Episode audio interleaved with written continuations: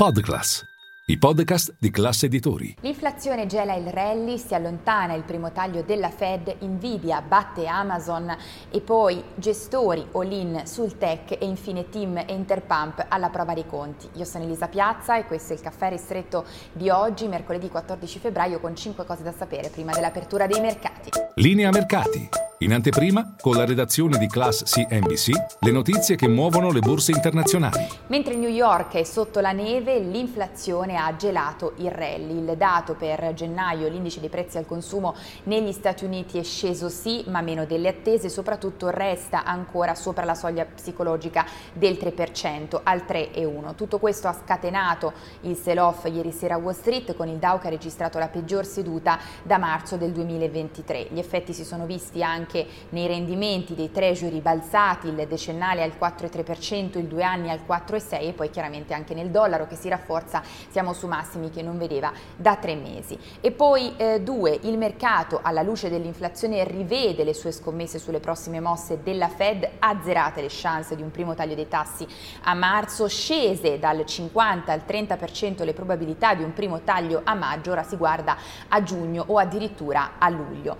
La grande domanda è se come tutto questo influenzerà la B C E, mentre nella zona euro l'ultimo dato, l'indice dei prezzi al consumo eh, nel mese di gennaio si è attestato al due virgola otto per cento, dunque sotto gli Stati Uniti, staremo a vedere. E poi tre, Nvidia batte Amazon e riesce a chiudere per la prima volta eh, sopra il colosso di Jeff Bezos in termini di capitalizzazione di mercato. Il colosso dei chip vale in borsa uno virgola settantotto trilioni di dollari contro gli uno virgola settantacinque di Amazon. Tutto questo in attesa della trimestrale in arrivo settimana prossima, il ventuno febbraio. E poi eh, quattro.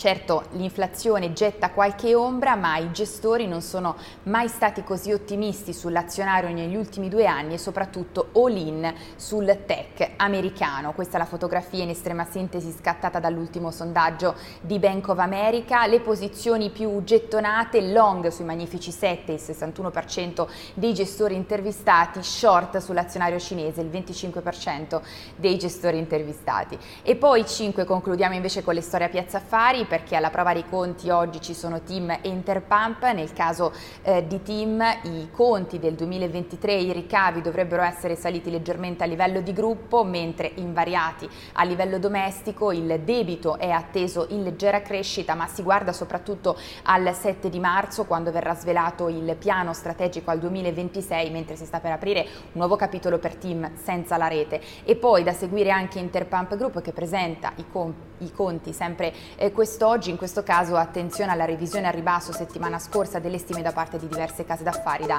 Intermonte ad Equita. È tutto per il nostro Caffè Ristretto, ci vediamo in diretta a Caffè Affari con tutte le notizie, vi aspetto!